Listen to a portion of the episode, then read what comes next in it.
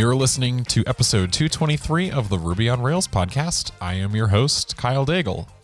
Uh, you might not have heard me say that for quite some time, so I want to apologize in advance. Uh, when I took on the podcast from doing co hosting with uh, Sean for such a long time, I naively thought that I'd be able to do an interview podcast every week, and then it slipped to every two weeks and then we kind of had the holidays and then January. Uh, and I realized over time that I just can't do an interview podcast. It takes a lot more time than I ever would have imagined to do only an interview podcast. So I came up with an idea. I talked to a couple of my friends um, and colleagues that do some really interesting work. And I basically invited them to come on and be recurring guests so we can have the same sort of conversations that Sean and I had about Ruby, technology, being developers, working in startups, working in big companies, working in small companies. And so I'm excited to bring you the first of that new series today uh, with my friend Joel. So Joel will become a recurring guest, and I'll introduce a couple of other people over the next couple of weeks as we get the Ruby on Rails podcast back on track.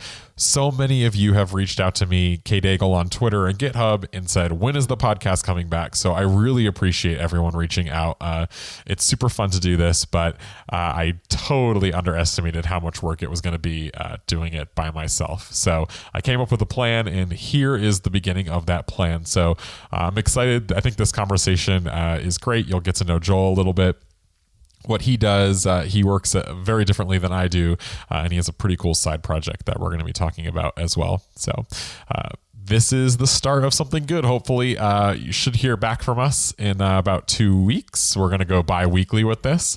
and so, let's get started. This episode of the Ruby on Rails podcast is brought to you by Mobile Dev Plus Test Conference. Mobile software and IoT developers, do you need to learn the latest tools to develop smart, IoT, and mobile software. The popular Mobile Dev Plus Test Conference is back again in San, in San Diego from April 24th to 28th, 2017, bringing new mobile development training and hands on tutorials. Learn advanced development skills from Android, iOS, to building cross platform apps, Azure, Gradle, how to implement speech recognition in iOS apps, and much, much more. As an added bonus, Mobile Dev Plus Test is co-located with IoT Dev Plus Test conferences. Your one registration automatically gives you access to both programs with over 60 learning sessions. Choose either foundational, intermediate, or advanced skills based on the program. Choose for your skill set. https colon slash slash well.tc slash ROR mobile dev. Ruby on Rails listeners use the code ROR Mobile to receive $200 off their conference registration fee. That's up to $600 off if you register by February 24th. You can learn more at well.tc slash ROR Mobile Dev. Again, that's well.tc slash ROR Mobile Dev.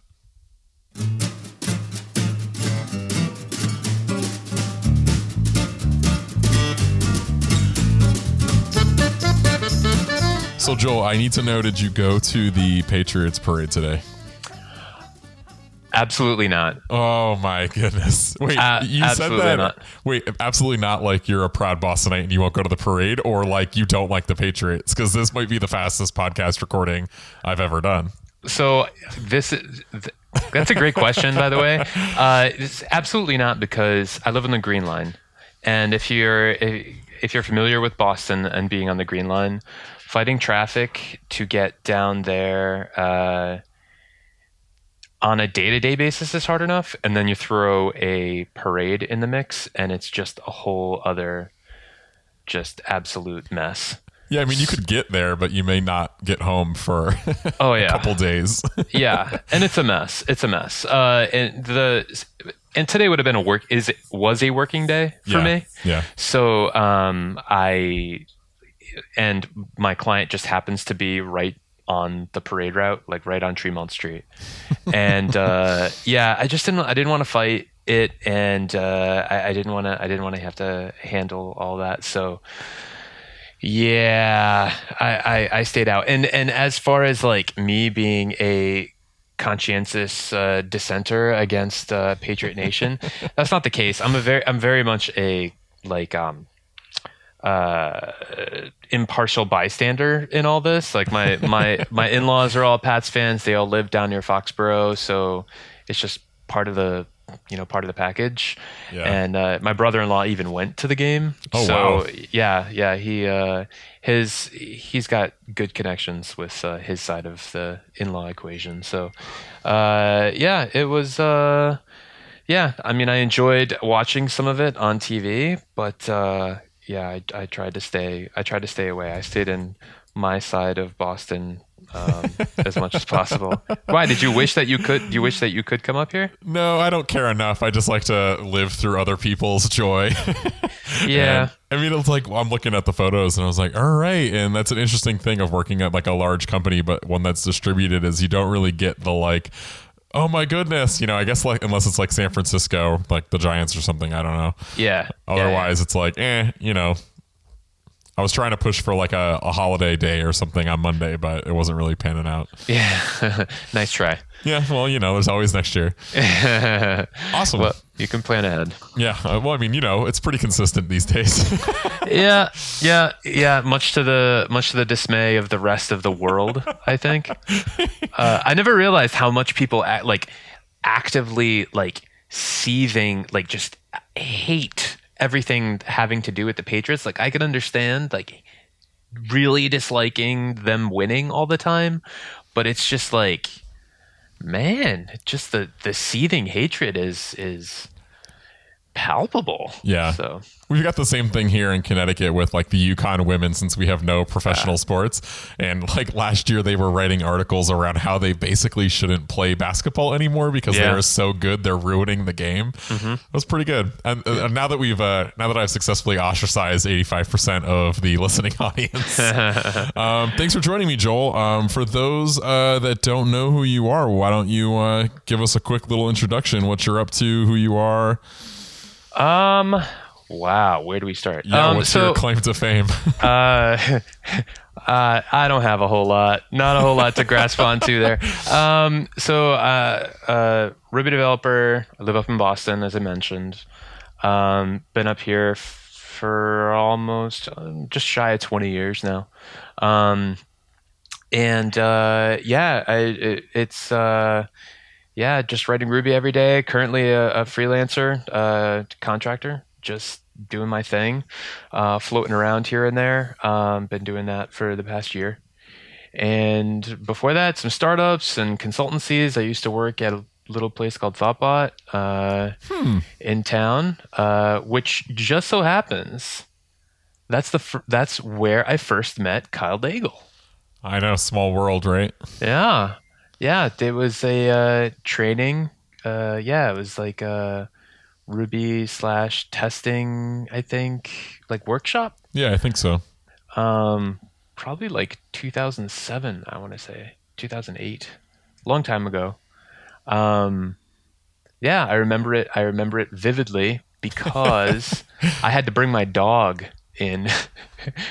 my my dog, which we just got uh, like three days before, and she was sick, so I had to bring her in. So that entire like three day span uh, stand out in my mind pretty vividly. I, I was gonna say, at least, I'm glad you have like a reason to anchor that memory because I don't have a lot of vivid memories about that training. uh, not that it was bad or anything. It's just I, you know, time, time, the, the time keeps on uh, coming. Yeah, yeah. There's a whole yeah. There's only so much room uh, in the brain, but yeah, um, yeah. My my dog was with me. She was sick.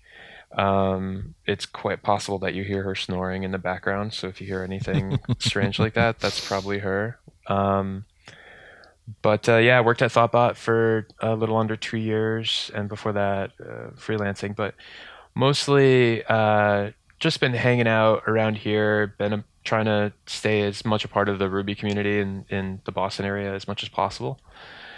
And um, yeah, working on some open source, working on the consulting, working on my little side project. Yeah, let's spill the beans. Uh oh yeah. So that side project. Yeah, Well, don't be shy. don't be shy. All right, time to go into pitch mode.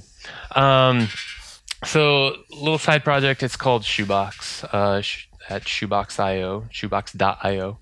Um, it is what I would call like a file upload slash image uploads as a service, uh, kind of offloading the work to to get uh, files on customers or clients or users computers into an S3 bucket as quickly and efficiently as possible as possible. Um, and it was just it was born of of a of a a bunch of boilerplate that I started seeing all the time, uh, getting getting things like paperclip or CarrierWave or uh, libraries of that ilk uh, set up and working and tweaked. And it just became a bit of a bore. It became a bit too much. So i'm like oh there's got to be an easier way. That's where shubox came in. Uh, just tried to try to make it so that it was as clean and simple as possible and on the client side uh, of course, there's some setup in the background, sort of like you know the bucket setup and CORS policies and um, signatures and all that stuff. I try to make it as simple as possible so that you can just drop a bit of JavaScript on your app, um, on your website, and start dragging and dropping or clicking and uploading, and boom, all of a sudden it's in your S3 bucket. So I mean, like, I'm not gonna lie. The coolest thing that's uh, I've ever seen. I'm a sucker for like really impressive little uh, like front pages, you know, just because like I don't do anything on the side anymore. Yeah. Uh, like to be, I just like took a silly little screenshot and dragged and dropped it into that little uploader to get the URL, and I was like, okay, that's pretty cool.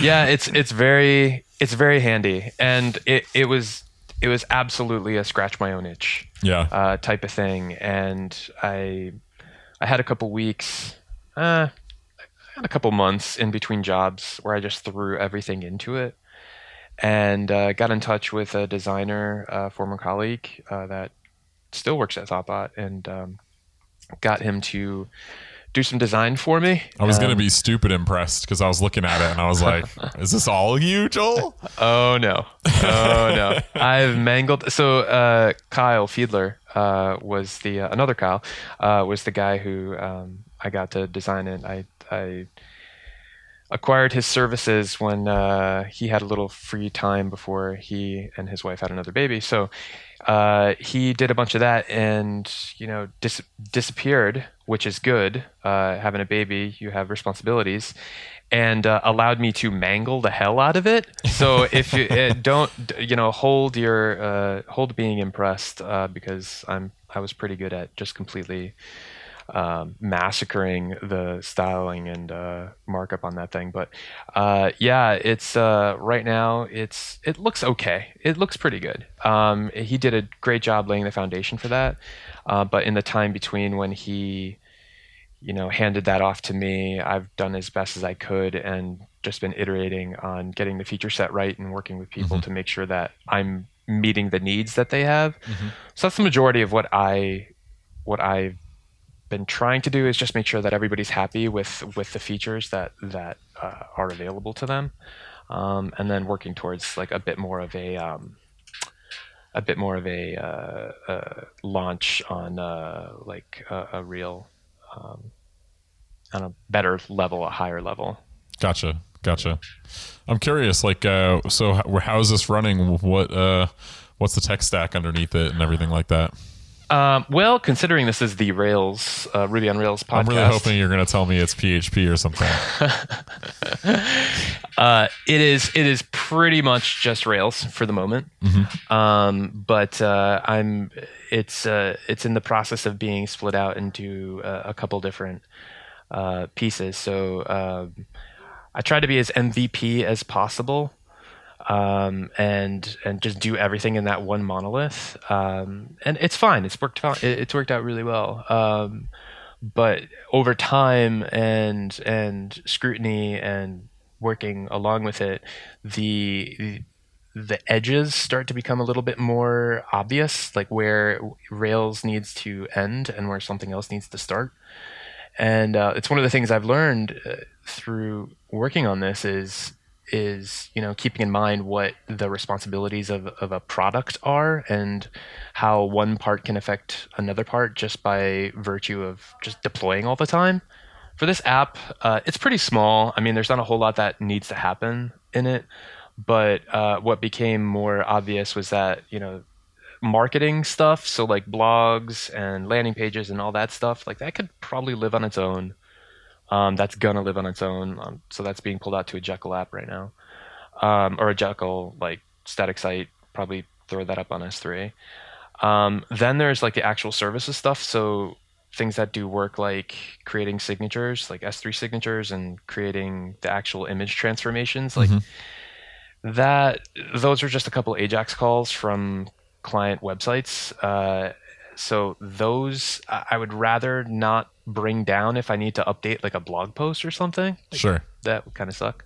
Um, so that's getting extracted out, and the rest is like the dashboard, like the general Railsy appy type stuff. Yeah. Uh, so when those when those edges started to become a little bit more colored in, uh, uh, darkened, um, we just decided to start splitting everything out. So the services side of stuff I'm rebuilding in Sinatra, um, uh, just because it didn't need the the bulk of what Rails offers. But mm-hmm. uh, yeah, it's been fun lately, like diving into Sinatra and and really getting an idea of what Rails gives you and uh, what it doesn't, uh, or what it forces right. you to do.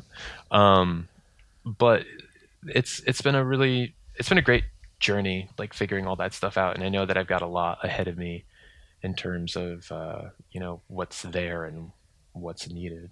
Um, so I'm kind of curious, like w- w- you know, for folks that generally work in a consultancy environment or work as a freelancer where you know you have a very clear deliverable or at least hypothetically uh, uh-huh. where you're doing some work and it's going to be done at some point and then you might work on something else and do it again uh, how do you compare the difference uh, the differences or the similarities between working on this side project which is ultimately a product you're trying to sell versus you know being brought in on a, a freelance or a contract basis to work and deliver something like does the code if you were to show me both pieces of code like would it look basically the same or uh, it, it, like if we were to be honest is like is the Shubox code like a little grosser or sort of how do you uh, like how do you manage that uh, that's a that's a great question.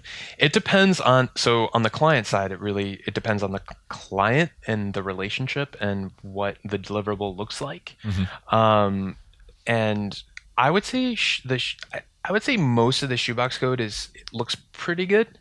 Um, the downside of but there there's there's clearly an indication that there's one person working on this all the time um, and it but i personally don't think anything looks really really all that bad because i have all the time well all the time that I allow.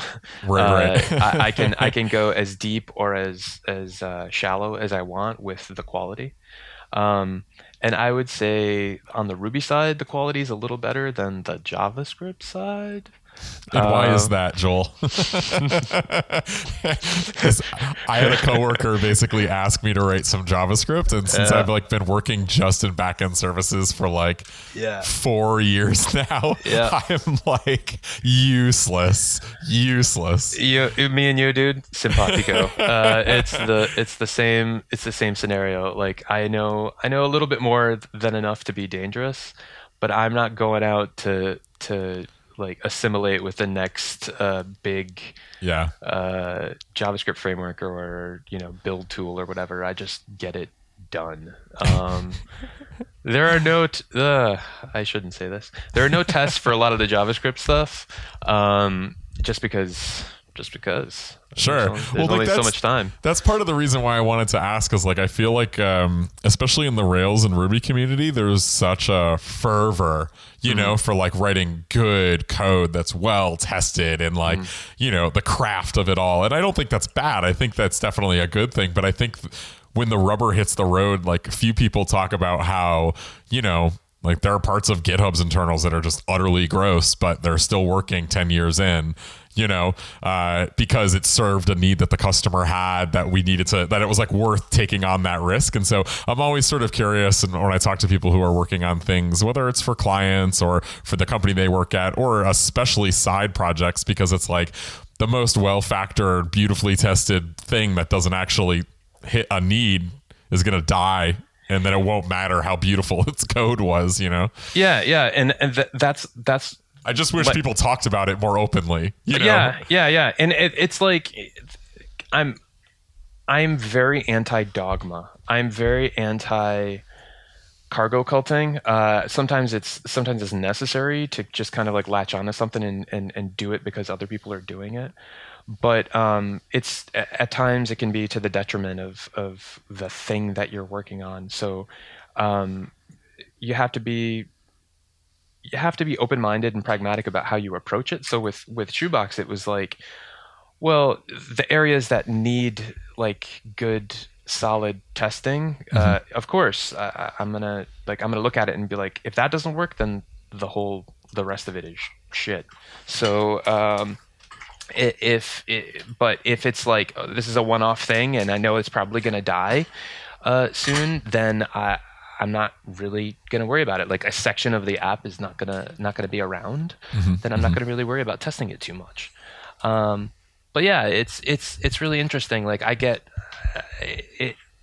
I feel the same pain when I hear somebody like, "No, test everything." But at the same time, it's like it's Ruby. If if you don't test a whole lot, then you know you're probably going to be bit. But that's what regression tests are for, and things like Honeybadger and, and all that. Pager So- duty and pager and- duty. yeah i just i think that i think it's i think uh software is most interesting in those sort of boundaries you know Yeah. because like in a perfect world sure everything would be 100% tested we never write any bugs but that just doesn't happen Yeah, yeah. Uh, I and I I haven't I haven't allowed myself to be convinced to start writing Haskell, much to the and uh, you know all the other functional languages, uh, strongly typed compiled languages. So um, yeah, I'm not going to get there. And in the in in the time being, I'm perfectly fine being having a good critical eye as to what should be and shouldn't be tested. But yeah, man, you're working on a you're working on a side project, a, a product that you're trying to get up off the ground. Nothing will ever happen if you're just obsessing over the minutia. So yeah, awesome yeah, yeah. uh what did you what did you bring us do you have anything that you want to chat about in this new not quite interview format that we're gonna give a give a run to give it a whirl. Yeah. Uh, yeah. So the one of the things I've been looking at with um, rewriting bits of Shubox with Sinatra's other uh, ORMs. Um, so I've been I've been taking a look at what's out there and, and trying out some new stuff, and uh, dipped my toes into ROM RB. Have you heard about that? Taking a look at that. I don't think so, but then that other one just got uh, renamed, and so I'm always worried that that's the one we're talking about. Yeah, they're they're, kind of like bouncing around, but this is this is like um, uh, Dry RB. I think is the pro- project, like a larger umbrella project, and I Okay. could be completely wrong.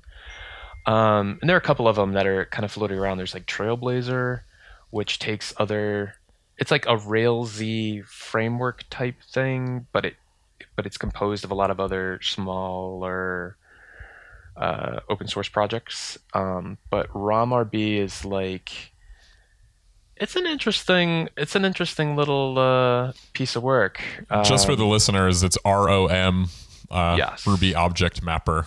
yeah Because for some reason at first I was like R A H M, and it did not work out. So no Rahm Rahm Emanuel is not uh, is not writing his own framework. Uh, know. Um, but uh, in his in his uh, in his spare time, being Chicago mayor, um, though I wouldn't blame him. Um, so the yeah ROM Ruby, uh, what is it? Ruby Object Mapper. yep. Um, but yeah, it's been it's been interesting. Um, it's nice because I'll tell you what I like about it.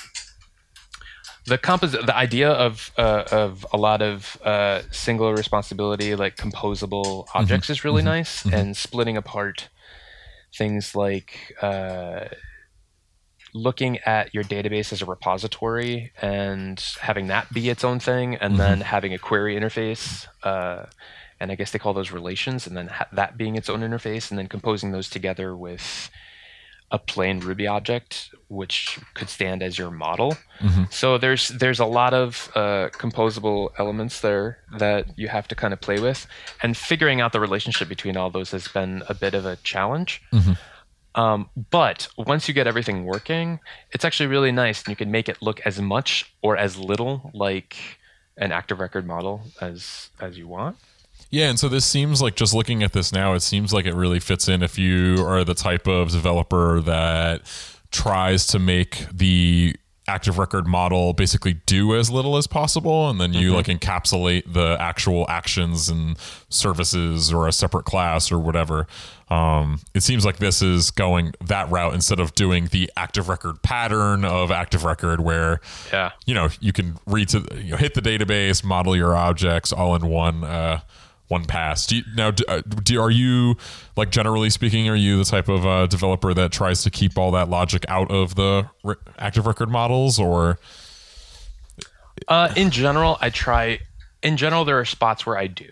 Um, there, there, there are spots where it's just throwing way, way, way too much into active record models. Starts, you start feeling some pain there. But I don't. I, I try not to prematurely uh, refactor or optimize um, as this stuff is happening. But there are certain areas where I would lean more towards. Um, going that route of pulling everything out of active record as much as possible like especially forms so um, form objects are something that i started reaching for a lot more um, and it just feels cleaner especially when there are more when there's more than one uh, model that is being interacted with in a form. Um, form objects really really help encapsulate all that just being able to throw validations and um, general business logic into a form object uh, and then wrap around all your active record models has been really really nice and it's done a really good job. Because accepts nested attributes is just a i would hazard i I would probably i have opinions and uh, i think that that one in particular is just something to avoid as much as possible um, and i've had bad experiences with accepts nested attributes. So um, yeah, like that's definitely one thing that that I would I would lean more towards. But things like taking out validations entirely or or I don't even know. Like you can get pretty crazy with it, but uh, you know, I think I think Active Record does a really really good job with what it does. It just does a lot for Yeah. you. interesting But- Yeah, but it's it's been an int- it's been a really great exercise in figuring out exactly how much does Active Record do for you. yeah Um, and it turns out it does like a lot more than you would realize. But um, in terms of in terms of having something that integrates well with Sinatra, I've been pretty happy with uh, Rom Emanuel's object relational map- mapper. oh man that's so good Um, but you guys, you guys are straight Active Record over there at the Yeah. GitHub? Yeah, basically. Um, I mean, some stuff is just um, like straight SQL, uh, but m- the majority of everything is still active record. Yeah, yeah. I've been playing with views too, so throwing a bunch of stuff into into views, um, which has been nice. Um, I like that. Uh, not views like on the view layer, but database views, Mm, um, which has been pretty cool, especially like full text search stuff. Uh, it's been very handy. Um, GitHub, GitHub is. Are you guys still on four or you're? four is coming.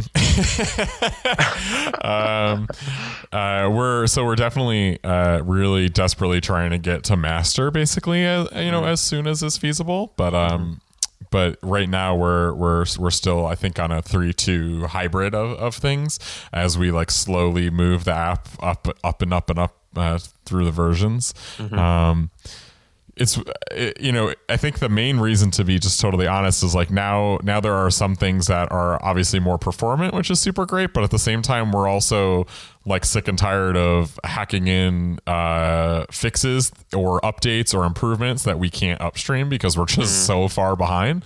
Uh, so instead of keeping things back for so long, we want to get up to speed both on Ruby and Rails. Uh, so that way, as we make changes, as we make performance adjustments, as you know, as those things all happen, we can just say, "Here's a patch," and now everyone can have it, which is something that you know historically GitHub hasn't done really uh, because we've lagged so far behind the community in terms of keeping things up to date. Yeah, you read my you, you read you read my mind. I, I was gonna say like as soon as you guys are up to date and caught up, I'm sure that the Rails core team would love to see that kind of yeah, um, and like it's so so granted in my little corner of the world, like working on GraphQL stuff, there's like the GraphQL Ruby gem, which is mainly built by this one maintainer, Robert uh, Mosolgo, and we started working with him when we started using the gem, just sort of like collaborating and talking about performance and giving patches, and it's been it was really great. And then we announced that we're using GraphQL, and we're announced we announced like we're using this gem, and and then the gem got a ton more traffic than it was getting because before it was like a bunch of companies that were using it, but it wasn't really a huge public thing, and now it's a huge public thing. And there's actually a really great tweet you can look at like the contributions graph for the repo and how it's like you know, doing doing well, and then like boom, like quadruple 10 times the amount of contributions that it's ever had. And so it's kind of funny because like for us, we're we're just to keep up with a gem that's moving quickly takes a fair amount of time because you know we have to go okay did this introduce a performance regression? We can't just put this out to production and, and pray that the site doesn't go down. And so we have to do a fair amount of testing each time which is like uh, is very interesting because you want something that's agile that can move fast that can improve itself quickly uh, which is why we you know said oh yeah we'll just build on top of this open source gem and you know contribute back fixes. But we we ran into a situation recently where we wrote a bunch of code for the for this gem, and we wanted to sort of try it out first internally before we upstreamed it to make sure that you know the the improvement was like sound, like it wasn't just something that is good in a bubble. Um, yeah. And but by the time we were ready to upstream it, the gem's underlying like structure had changed so significantly that it was essentially not possible to just upstream we would have had to rework what we had. And so then we you know to attempt to keep up and attempt to help the community we basically said all right we're gonna give up on our approach and try and match the approach of the gem. But it's one of the interesting things of working at github is just that like there are so many secondary concerns that tend to slow down that adoption yeah. but we want to like we really really want to. It's just uh it's it's work you know it's a decision. Uh, whereas i think a lot of times when folks talk about open source it's uh, like oh well you should contribute back. It'd be really helpful. And i don't think anyone doesn't want to. It's just a matter of you know you have to prioritize that as like a business function you know you have to decide that it's better to support the communities because the community is inevitably supporting you uh, and that's just going to take time. Like someone's going to have to work at that and keep that going. So i think it's an interesting i think it's an interesting mix and why one of the reasons i was excited to sort of have you uh, join in as a sort of you know semi-regular guest here is because folks that have experience with Rails five. you know, yeah. is like it's like a interesting new mix. And if you end up, you know, with uh, when I was consulting, at least you're able to work on a, a wide variety of projects, and so you don't get sort of pigeonholed into active record you know, like you have right. experience with ROM or like I was looking at Lotus, which I think is now called Hanami. Yeah. Uh, uh, and like though it's it's interesting because it's just difficult to um, give those things a look and a try in a serious way in our uh, in in my day job, you know, uh, and so I could do like a little side project that's like a weekend uh, or less, but I just never feel like I really grasp the thing that I'm working on. It's more just like, yep, it does what they said on the tin, uh, you know, and then back to the salt mines I go. Yeah, yeah, that's. I mean, that's a downside. That's that's a big downside to to being part of such a large organization with so much responsibility and so much power. And with great yeah. power comes great responsibility, and uh, I think I think it's a I think it's really I think it's really great that you the decision made by the organization was to shift gears and, and go back in a direction that benefits the project. Mm-hmm. Um, mm-hmm. I mean, you guys have years and years of uh, uh, experience in, in those sorts of things, and and I think that a lot of that informs how. Obviously, it informs how you would have approached that decision. A lot of people just said screw it and and like forked it and you know kept it in the branch. But uh, yeah, I think it's really great that you're doing that. And man, uh, just you're preaching to the choir with regards to just how involved you can be with all these cool shiny new toys. Mm-hmm. Um, I mean, it goes it goes from just trying out new gems and projects in whatever language you use every day to a glut of all these new shiny languages that everyone's screaming at you to to try at to try yeah uh, every day. Um, in this so, Haskell yours now? oh no no no no! I mean, it's one of them. I mean, between Haskell and Go and uh, Elixir and you know, ever like the 300 JavaScript frameworks out there. Uh, what about Crystal now? That's I think the other one that's uh, I was talking to Mike Perham about that a little bit a yeah. couple months ago.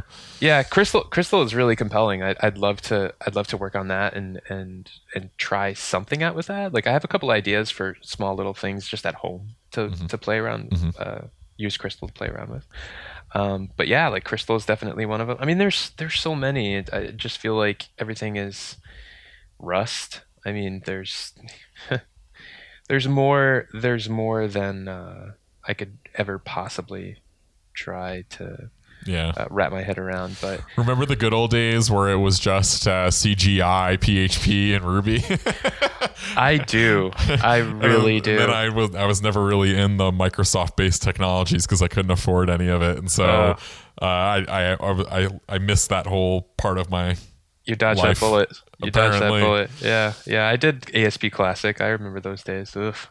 It's interesting watching it all come back around, though. I feel. Uh, like Microsoft recently uh, being able to use is it ASP.NET mm-hmm. something you know on a bunch of different platforms, and uh, I don't know. I, I, find it I find it interesting just how the cycle kind of continues and uh, what's new is old, and so on and so forth. Yeah, yeah. I, I I've just I've pretty much given myself the permission to just not worry too much about it and enjoy doing what it is that I do and what we do. Yeah. And not stress out too much about it. Um, I mean, it it just turns into so much noise that uh, you know what I I'm more concerned and happy making products and solutions than I am tinkering with the innards of a toy. I, I was that way, you know, 10 years ago, but now I would much rather build something and it's the something and not the the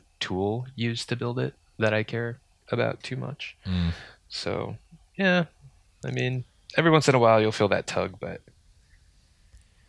in due time, good sir. All in due time. awesome. Well, Joel, I've really uh, loved having you on. Hopefully, we can make this a semi-regular thing. Sure. Uh, yeah, talk about talk about a lot more new stuff and what you're up to while I uh, pull my glasses down upon my nose to understand what's going on. the the tables have turned. Usually, I'm like the crotch, crotchety old man. Um, but yeah, this was this was a great time. I had a I had a really good time. So thanks for having me on, Kyle.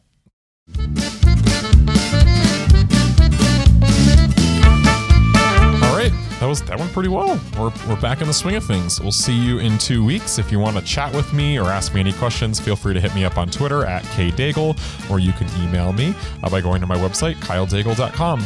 Until next time, thanks for listening to the Ruby on Rails podcast.